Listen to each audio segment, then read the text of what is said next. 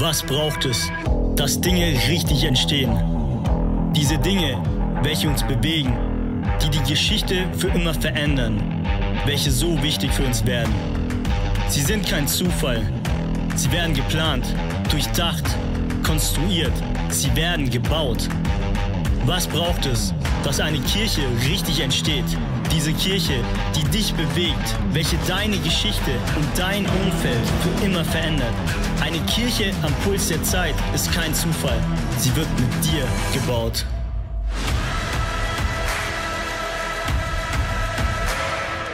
So, Freunde der Sonne. Ey, schön, dass ihr alle da seid. Wow, hey, was, was für ein Morgen, hey. Wow. Ich bin total geflasht, ey. Ich weiß auch nicht, wie es dir geht, aber ey, aber ich merke einfach, hey, yeah, the Lord is in this place. Und es ist so, so ein Ding, hey, und, und darum soll es auch heute gehen. Ich finde es so stark einfach auch, weil, weil, weil das ist auch mein Anliegen heute. Ähm, dass wir wirklich, dass wir einfach wirklich diesen Blick, diesen Blick bekommen auf, ey, es geht um Jesus. Und es ist so ein No-Brainer, aber oft einfach halt nicht, gell? Oder? Ganz häufig denken wir so, ja, irgendwie, natürlich geht es um Jesus, ja, aber irgendwie am Ende oft halt doch nicht. Oder? Hey, und heute ist der Abschluss von dieser Predigtserie Under Construction. In den letzten Wochen ging es ganz viel darum, um Kirche. Und es ging darum, hey, dass wir gemeinsam die Kirche bauen. Wir sind hier in, in der Baustelle quasi, gell? Und wir, wir bauen hier und nicht nur ein neues Gebäude hier in, in Villingen und sonst überall, wo wir da gerade das Thema haben, äh, sondern auch einfach, wo wir merken, hey, wir, wir bauen gerade was auf. Wir sind wie in Arbeit von etwas. Und ähm, da war unser Anliegen, hey, uns damit reinzunehmen. Wer sind wir? Was, was für ein Teil machst du aus? Und die Kirche ist nur, auch, sag ich mal, es macht aus, auch, auch wenn du da bist. Sag ich mal, bist du auch da? Das macht halt schon was aus, oder? Und jeder Einzelne, sage ich, ich nehme immer gerne das Bild oder vom Wald. Also wenn ein Baum irgendwo steht, ja, redet man nicht, nur nicht vom Wald. Aber wenn viele Bäume da stehen, dann ist es irgendwann ein Wald. Und das ist für mich das, was wir sind, sind halt viele Bäume. Gell? Und die vielen Bäume machen den Wald aus. Und so machen die vielen Leute von uns machen am Ende einfach das aus. Ähm, ja, wer wir als Kirche aussehen. Aber der wichtige Punkt für mich ist einfach, hey, wir bauen nicht das Haus von Menschen, sondern wir bauen das Haus Gottes. Wir bauen das Haus nicht von Menschen, sondern das Haus Gottes. Und ich glaube, das müssen wir echt auch verstehen, weil wir sind nicht nur eine Kirche für Menschen. Wir sind eine Kirche für Gott, wo wir gestalten, dass sich Menschen wohlfühlen und dass es für Menschen ansprechend ist. Aber unser Ziel ist nicht das in erster Linie. Unser erstes Ziel ist nicht, Menschen zu gefallen. In der Bibel gibt es eigentlich zwei verschiedene, ähm, sag ich mal, Varianten von denen Gott äh, von denen es eigentlich so heißt, es gibt einmal eine Braut, die Braut Gottes und es gibt auch eine Hure. Und die Hure verkauft sich für das, dass sie anderen gefällt. Und ich glaube, ganz häufig ist Kirche mehr eine Hure, weil sie sich für das verkauft, dass es Menschen gefällt. Dabei sollten wir eine Braut sein, die in erster Linie Gott gefällt. Ich glaube, das ist so ein wichtiger Punkt, hey. Und wir können es aber so leicht aus dem Blick verlieren. Wir können so leicht aus dem Blick verlieren, dass wir eine Braut sind. Ja, aber es ist so wichtig, das im Fokus zu haben. Und das ist für mich auch so wichtig, hey, eine Predigt, ey, die soll gut sein. Ja, mir ist wichtig, dass die gut ist. Also wir lassen jetzt nicht einen hier drauf, hier vorne predigen, der nicht reden kann. Oder? Sollte gut sein.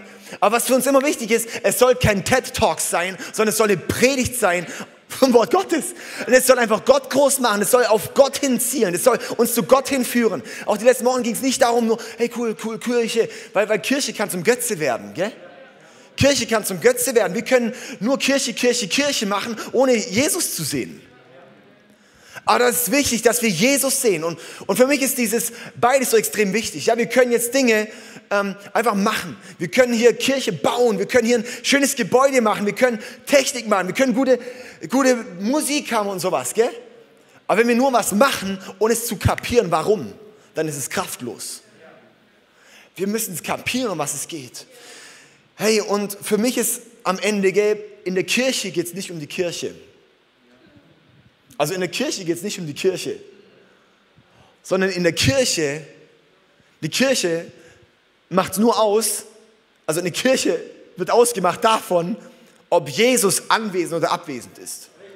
Wenn Jesus nicht im Haus ist, dann ist es nur ein Gebäude. Wenn Jesus nicht hier drin ist, dann ist es nur ein Gebäude. Diese Woche hatten wir das erste Mal den Raum hier vermietet, an einem Geschäftsmeeting. Und ähm, wenn Jesus nicht da ist, ist es keine Kirche. Wenn Jesus nicht da ist, ist es keine Kirche. Hey, und es macht es auch nicht aus, ob jetzt ein Kreuz auf der Bühne steht oder nicht. Oder irgendwo steht. Es macht nicht aus, ob gesungen wird oder nicht. Es macht nicht aus, ob der Ablauf da ist, wie ein Gottesdienstablauf ist. Es kann Gottesdienste geben ohne Gott. Die einfach gute, dann ist die Predigt ein gutes Motivational Speech. Oder so eine gute Motivationsrede. Die, die sind ja auch cool. Ich höre auch gern so Motivational Speaker. Oder so die, die einfach mal packen. Ich, höre, ich lese auch gern Bücher, die mich inspirieren. Aber es ist was anderes. Eine Predigt ist was anderes. Ein Gottesdienst ist was anderes. Da geht es um Gott. Hey, und wir haben diesen Vers, ich habe mit diesem Vers gestartet, auch in diese Predigtserie vor, vor fünf Wochen, in Haggai 2, Vers 9, wo es heißt, die künftige Herrlichkeit dieses Hauses wird größer sein als seine vergangene Herrlichkeit, spricht der Herr der Allmächtige. Und das liebe ich, diesen Vers, weil den nehmen wir auch für uns. Ey, die künftige Herrlichkeit dieses Hauses wird größer sein als die vergangene. Wir schauen häufig zurück, vor Corona, oh, vor Corona war dies, vor Corona war das, wo ich sage, vor Corona war viel auch schon ziemlich kacke. ja? Vor Corona war auch viel nicht so, wie wir es uns gewünscht haben. Vor Corona waren wir nicht kurz vor Erweckung. Ja? Vor Corona hatte ich auch schon tausend Punkte, wo wir gerne anders gehabt hätten in der deutschen Christenheit. Also lass uns nicht zurückschauen, oh wow, die vergangene Herrlichkeit, wenn es überhaupt herrlich war. Aber sondern die zukünftige Herrlichkeit wird größer sein. Aber das ist für uns wirklich so eine Zusage, nehmen wir uns auch für diese, wir sind ja nach Corona als vor Corona, sage ich mal. Gell? Ähm, ähm, aber die Frage ist auch, was, was passiert jetzt gerade hier? Gell? Was ist so diese neue Herrlichkeit, diese zukünftige Herrlichkeit? spricht der Herr der Allmächtige. An diesen Ort werde ich Frieden bringen. Dies sagt der Herr der Allmächtige, heißt es so schön hier. Die künftige Herrlichkeit dieses Hauses wird größer sein als seine vergangene Herrlichkeit. An diesen Ort werde ich Frieden bringen. Dies sagt der Herr der Allmächtige. Und ist ein Predigtitel heute RIP Kirche. Rest in Peace Kirche. Rest in Peace Kirche. Und das ist vielleicht ein bisschen provokant, mir hat es ein bisschen zusammengezogen, als wir gestern in der Sauna über den Titel geredet haben. Wir waren gestern im Junggesellenabschied vom Simon und ähm, genau, es war schön. Und dann kam dort, ich habe noch das Bild vom Jo, ähm, äh, vom, vom Jo, als der Moment, als von ihm die Idee für den Titel kam, habe ich gedacht, den blende ich jetzt aber wieder aus. RIP Kirche. Aber weil es eigentlich genau, das ist so krass, weil es geht nicht um Kirche. Es geht um Jesus. Und wenn Jesus da ist, dann kann eine gesunde Kirche entstehen. Und der Punkt ist der, Rest in Peace Kirche. Und das ist der Auftrag für uns als Kirche, zu ruhen in Frieden. Und nicht stirb Kirche, sondern Ruhe in Frieden. Der Friede, der von Gott kommt, an diesen Ort werde ich Frieden bringen. Dies sagt der Herr der Allmächtige. Und an diesem Ort, wenn wir an einen Ort kommen, wo der Friede ist, diese, diese Ruhe Gottes, wo wir einfach Gott sehen, Gott schauen, das ist der Moment, wo die Herrlichkeit kommt. Und wo wir manchmal unsere eigenen Gebäude, die wir uns selber bauen, unsere eigenen Gedanken, unsere eigenen Konstrukte, die wir uns kreieren, wie wir uns wünschen, wie Kirche ist, wenn wir das auch manchmal begraben, um zu sagen, Herr Jesus, wenn ich einfach nur dich anschaue. Letztens hat mich ein Satz so getroffen, wir wollen oft mehr Erweckung, als wir Jesus wollen. Wir sehen uns oft mehr nach Erweckung, als wir uns nach Jesus sehnen. Und das ist ziemlich heftig, weil ich sage, hey, wenn wir Jesus, ich glaube, wenn wir mehr Jesus suchen würden, würden wir mehr Erweckung sehen. Darum lass uns da auf Jesus schauen. Lass uns auf Jesus schauen. Jetzt ist, ist ein bisschen der Warm-up, okay? Jetzt gehen wir mal richtig rein. Also, hey, wie? Und zwar so der Punkt ist, die künftige Herrlichkeit dieses Hauses wird größer sein als seine vergangene Herrlichkeit. Okay, jetzt ist so die Frage für mich, wie kommt die Herrlichkeit ins Haus Gottes? Wie kommt die Herrlichkeit in dieses Haus? Und zwar die Herrlichkeit kommt nur durch Gott. Herrlichkeit kommt nur durch Gott. 1. Chronik 29, Vers 11 heißt es zum Beispiel, gibt es einen Haufen Verse, das ist ein Beispielvers.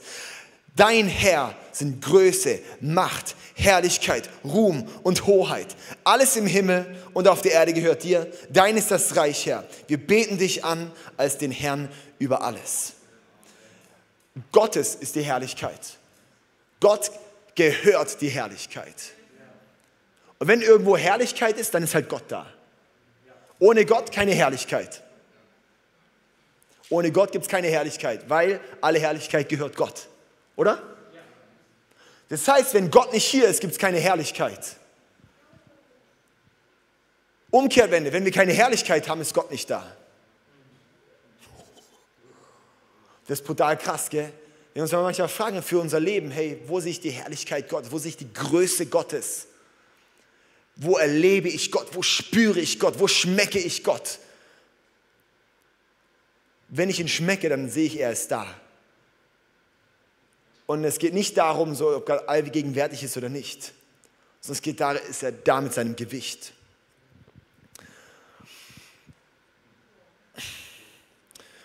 Es geht nicht um deine Anwesenheit hier. Es geht um Gottes Anwesenheit hier. Aber Gottes Anwesenheit kommt in Begegnung mit Menschen. Also Gott kommt, wenn Menschen Sehnsucht nach ihm haben. Sehnsucht ist ja so ein cooles Wort, weil da ist jemand, der ihn zu sehen sucht. Dass wir anfangen, Gott sehen zu wollen, Gott schmecken zu wollen, Jesus sein Angesicht sehen zu können. Also die Herrlichkeit Gottes. Wir brauchen Gott, dass die Herrlichkeit kommt. Und jetzt diesen Vers, den liebe ich. 2. Korinther 4, Vers 6 heißt es. Denn Gott, der Herr, sprach, es werde Licht in der Finsternis. Also, nee, hier. Denn Gott, der sprach, es werde Licht in der Finsternis. Dieser Gott hat uns in unseren Herzen erkennen lassen, dass dieses Licht der Glanz der Herrlichkeit Gottes ist die uns im Angesicht von Jesus sichtbar wird.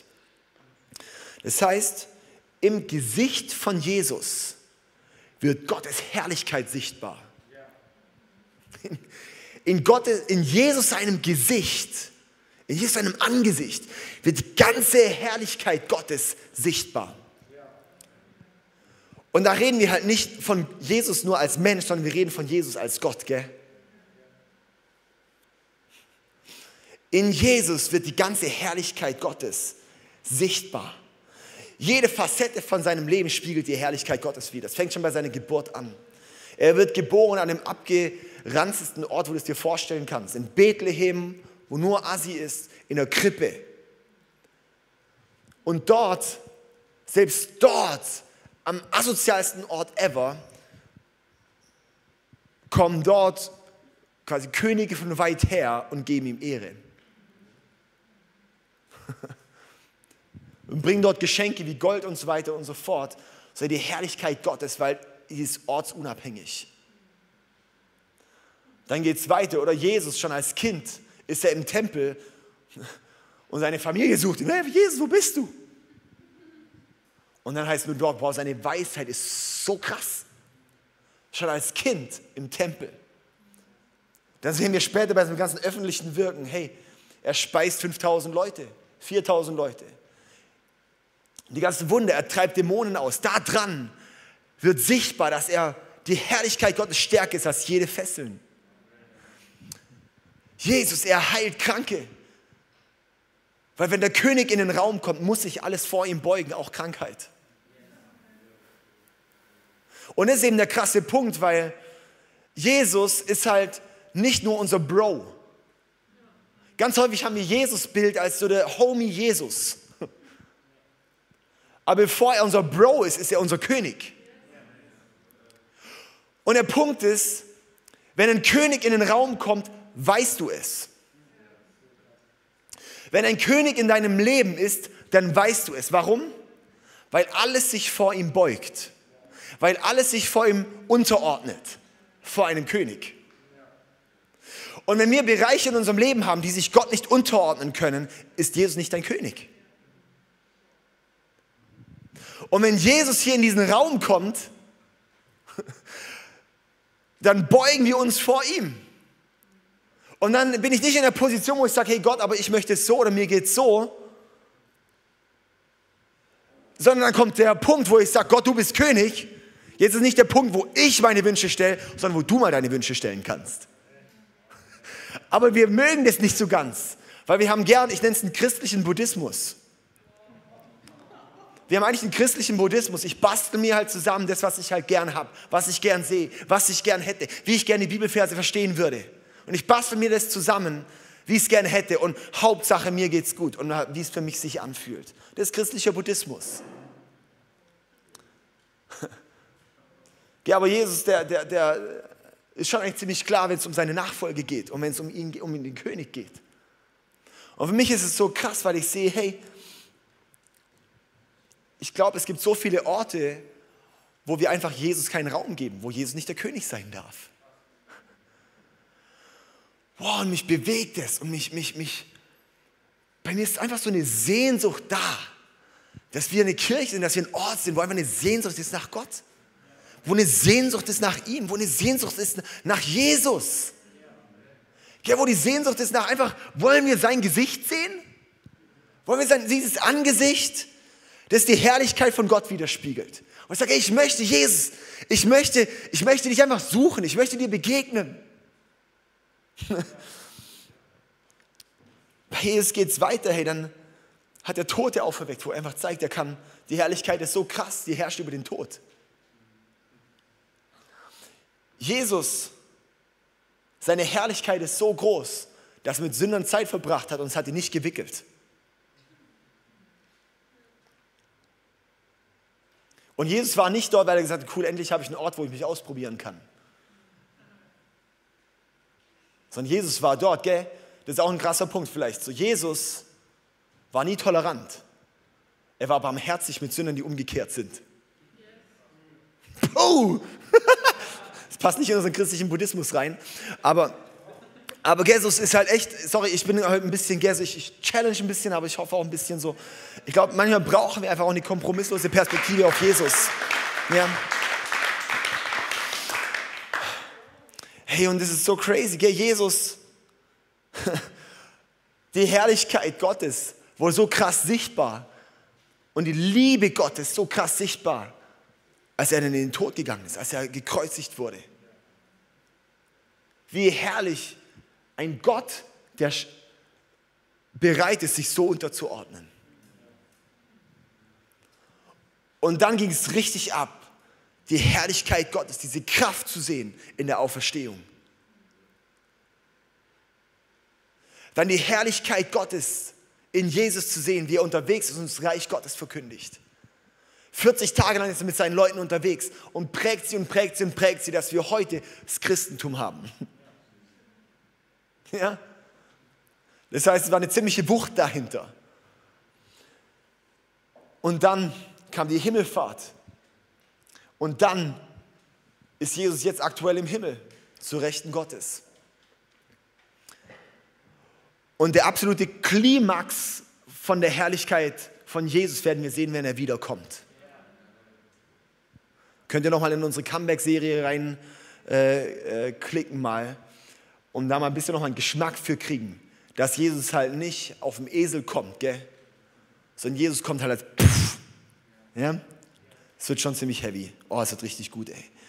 Ich glaube, diesen Jesus, das dürfen wir sehen, das dürfen wir verstehen, dass dieser Jesus es wert ist, angebetet zu werden. Dass dieser Jesus es wert ist, dass ihm mein ganzes Leben gehört. Dass ich verstehe, dass jedes einzelne Wort, das ich singe, nicht umsonst ist, sondern meine maximale Hingabe erwartet.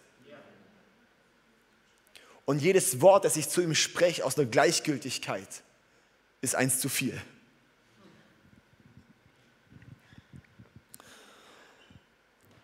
Nichts, was wir für ihn hingeben, ist Zeitverschwendung. Nicht einmal, wenn du in einem Gottesdienst bist und ihn von ganzem Herzen anbetest und alles andere Kacke ist, ist Zeitverschwendung. Mich hat letztens mal einer herausgefordert, der hat gesagt, mein Lebensziel ist, nie wieder in einem Gottesdienst oder im Worship zu stehen und zu hoffen, dass es vorbei ist. Weil manchmal geht es mir auch so. Manchmal stehe ich da und denke so, boah, hoffentlich ist es bald vorbei. Vielleicht kennst du es auch, gell? Also in Perspektiven-Sache, ich muss erkennen, dass Jesus da drin ist. Und dass wenn ich Jesus anbete, dass der Rahmen egal ist. In Matthäus 5, Vers 2, das ist in der, in der Bergpredigt, oder? Da startet Jesus. Ich möchte euch ermutigen, die Chosen-Serie anzugucken. Ja, das ist die beste Jesus-Serie ever. Äh, Jesus-Film und sowas. Das ist wirklich, das gibt so ein neues Bild auf Jesus. Ähm, der hilft einfach auch nicht dieses komische Bild, sondern einfach auch so diesen, auch diesen, den Jesus, den musst du einfach lieben, gell? Und äh, das in der, in der letzten Folge, kleiner Spoiler-Alarm, da fängt er an, die Bergpredigt zu halten, gell? Und ähm, das ist genau dieser Vers. Glückselig sind die geistlich Armen, Matthäus 5, Vers 2, glückselig sind die geistlich Armen, denn ihrer ist das Reich der Himmel. Glückselig sind die geistlich Armen, denn ihrer ist das Reich der Himmel. Und es sagt Jesus so, dieses Glück, glücklich, glückselig, glücklich sind die, die geistlich arm sind. Was heißt es? Das heißt nicht eine äußere Armut. Das heißt einen inneren Hunger.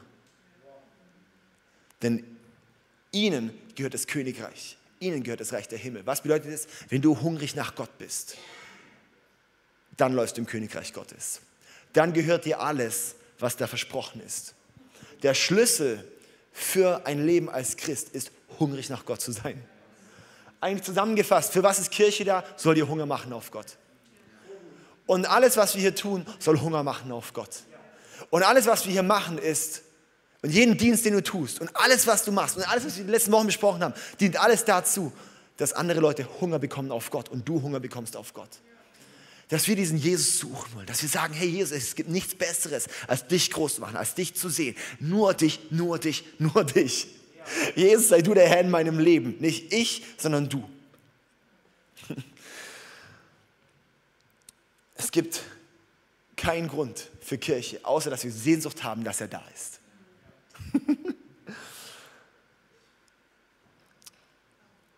so ein bisschen, ja, manchmal geht es uns so, wir wünschen uns dann, dass Gott uns Dinge gibt. Und zwar, ähm, ich, ich Leute, die mich äh, ähm, sehr gut kennen, die wissen, dass ich so eine absolut geniale Mikrowellenpizza mache. ich glaube, Simon, wir haben glaub, schon mal zusammen gegessen, gell? Das ist nur für ganz besondere Freunde da. Genau, das mixt du einfach, gell? Das ist mit, äh, ich, soll ich euch das Rezept verraten? Also, den mischen tiefen Teller. Dann machst du da einfach 70 Gramm Mehl rein, 70 Gramm Quark rein, kräftig, das ist, kein, das ist einfach nur ein Pizzabild, aber dass man uns vorstellen kann, dass ich gerade über eine Pizza rede. Ähm, dann machst du da einfach ein bisschen Gewürze rein, gell, in das Ding. Dann machst du da noch Öl rein und ein Ei. Ja, und dann vermixst du das und noch Backpulver. Backpulver und dann vermixen. Und dann ist es so eine weiche Masse. Und dann machst du einfach, belegst es wie eine Pizza und machst es fünf Minuten in die Mikrowelle. Dann hast du die geilste Pizza mit so einem fetten Boden. Das ist der Oberhammer. Gell?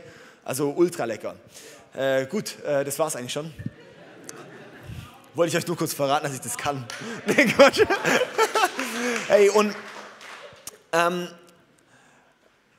wenn jetzt der Simon sagen würde, hey David, ich will nur deine Pizza, aber einfach keine Zeit mit dir verbringen. Dann würde ich sagen, keine Ahnung, vielleicht, vielleicht mache ich dir schon die Pizza mal, aber irgendwie ist auch blöd, das mache ich vielleicht mal. Und er sagt, hey David, komm, ey, lass uns chillen, lass uns die gute Zeit zusammen haben. Dann komme ich natürlich auf die Idee, wenn wir Hunger haben, ey, natürlich, lass eine Pizza machen. Oder? Das ist so ganz logisch, weil es ein ganz normaler Output ist, wenn wir Zeit verbringen.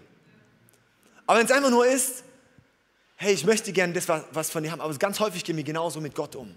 Wir gehen so mit Jesus um, hey, ich möchte was von ihm. Dabei wäre es, wenn wir Zeit mit ihm verbringen, dann gibt er uns, was wir brauchen. Darum ist es auch, wenn ihr in mir bleibt, und ich in euch.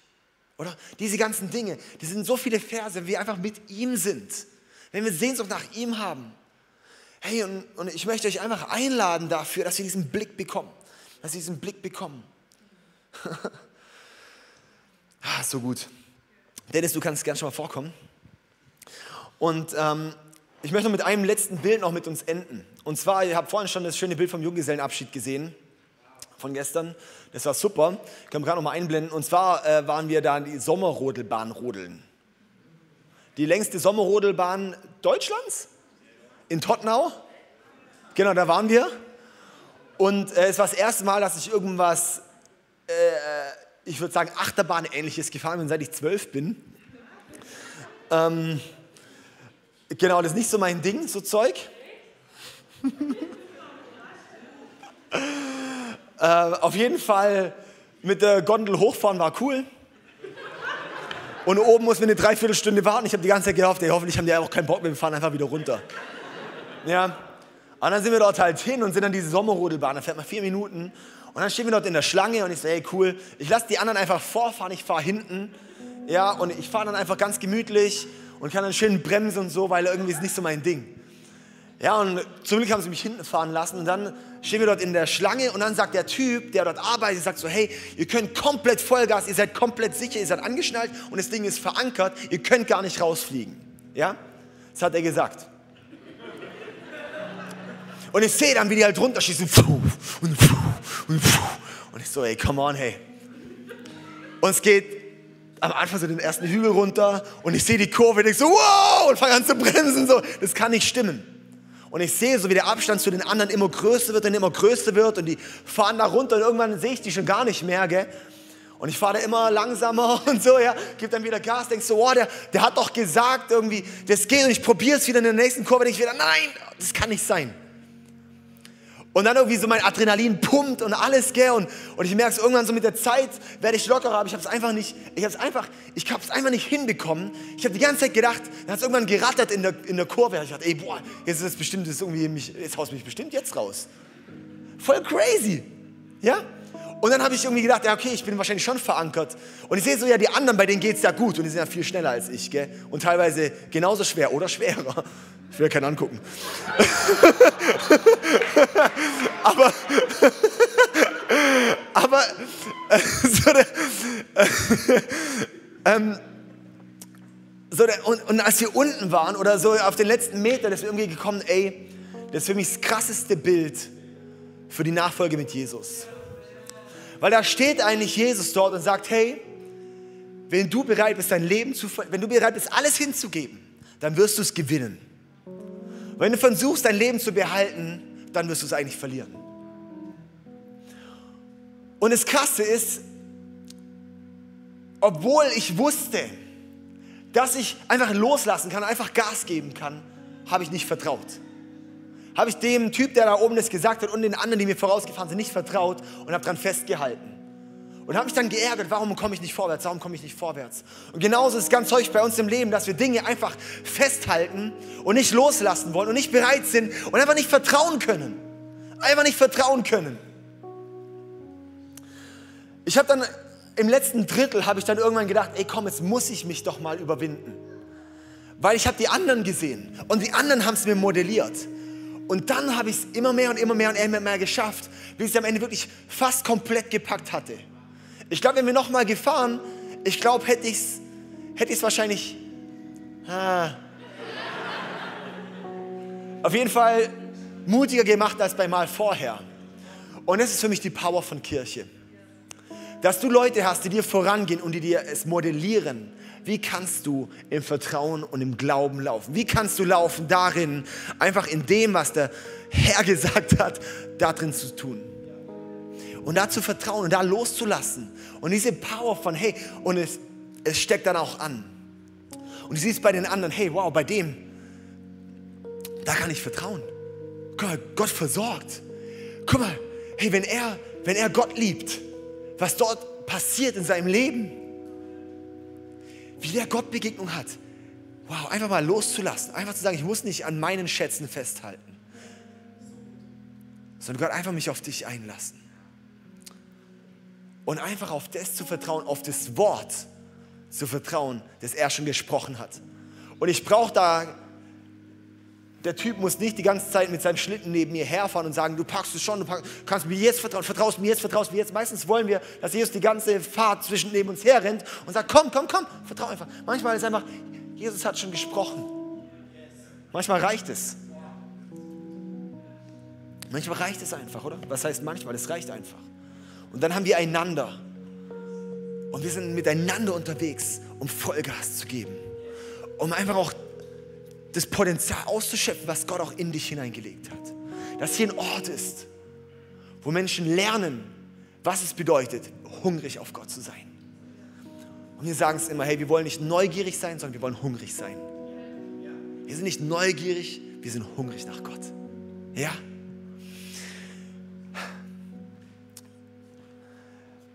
Und darum nochmal diesen Vers zum Schluss, Haggai 2, Vers 9. Die künftige Herrlichkeit dieses Hauses wird größer sein als seine vergangene Herrlichkeit, spricht der Herr der Allmächtige. An diesen Ort werde ich Frieden bringen. Dies sagt der Herr der Allmächtige. Weißt du, Frieden kommt an dem Ort. Frieden kommt an dem Ort, wo du einfach bei Gott bist. Wo du einfach bei Gott bist. Ich glaube, in Hebräer 4 ist diese Stelle, oder? Wo es die ganze Zeit um die Ruhe Gottes geht. Um die Ruhe Gottes geht. Einfach bei Gott zu sein.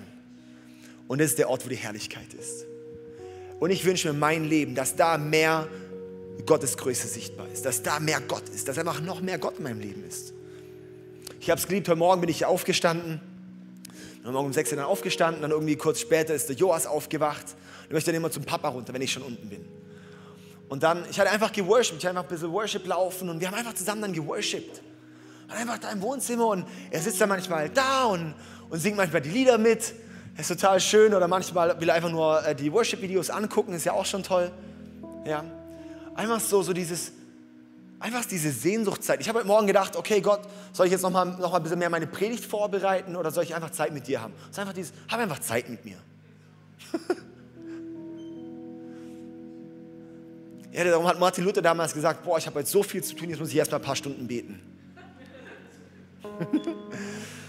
okay. Und darum RIP Kirche, Rest in Peace Kirche, Ruhe in Frieden Kirche dass wir wirklich ein Ort sind, wo wir einfach im Frieden ruhen können, wo wir diesen Gott suchen können, wo wir unsere eigenen Wünsche begraben können und Gottes Wünsche erweckt sind. Und dann ist ein Ort, und dann glaube ich ganz tief und fest, wenn Gott da ist, dann passiert alles andere. Oder? Okay. Wunderbar. Ich möchte mit uns beten zusammen. Wir können gerne zusammen aufstehen.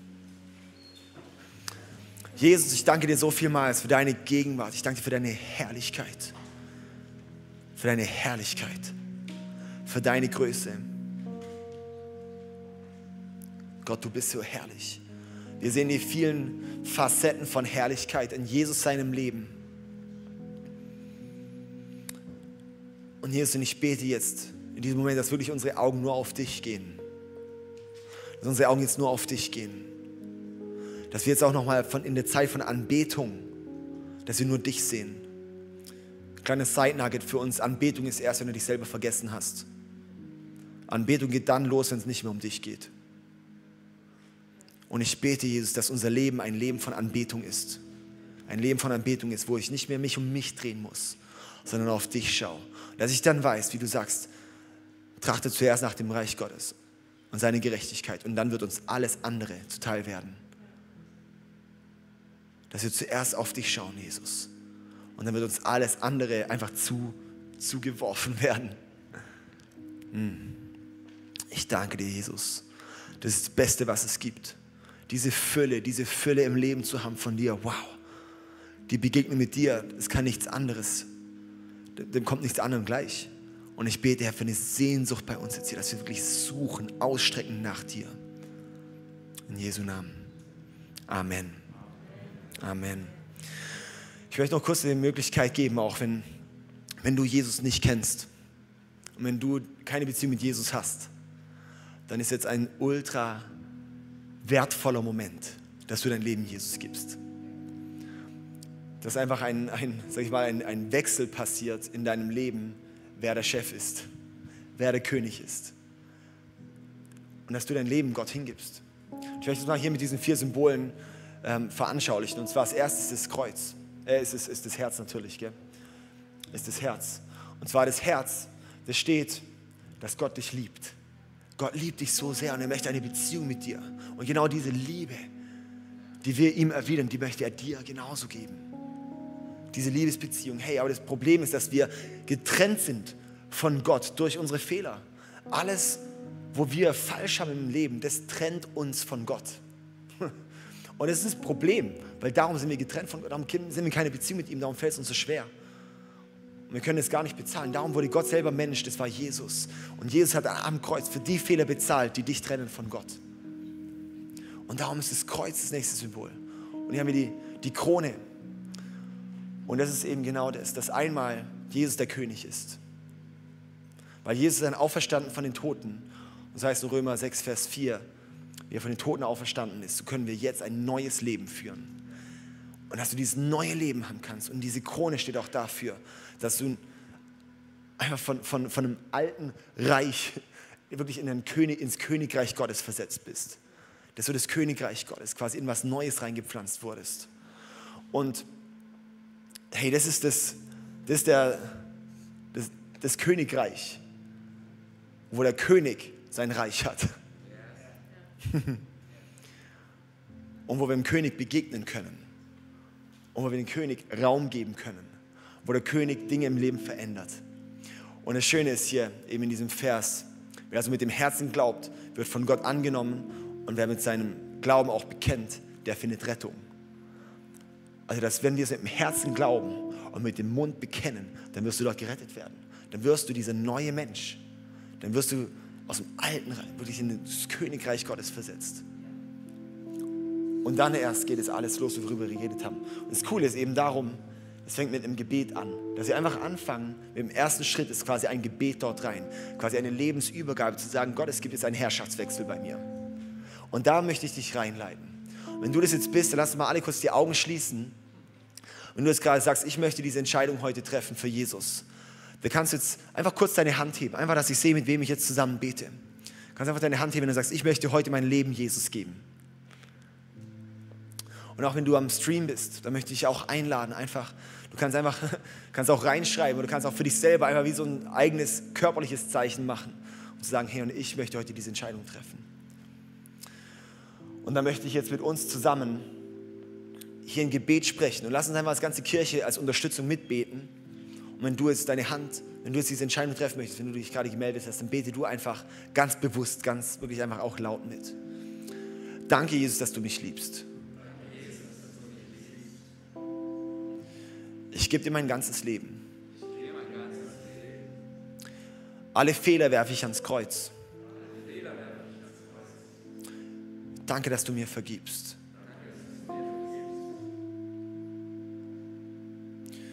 Mach mich komplett neu.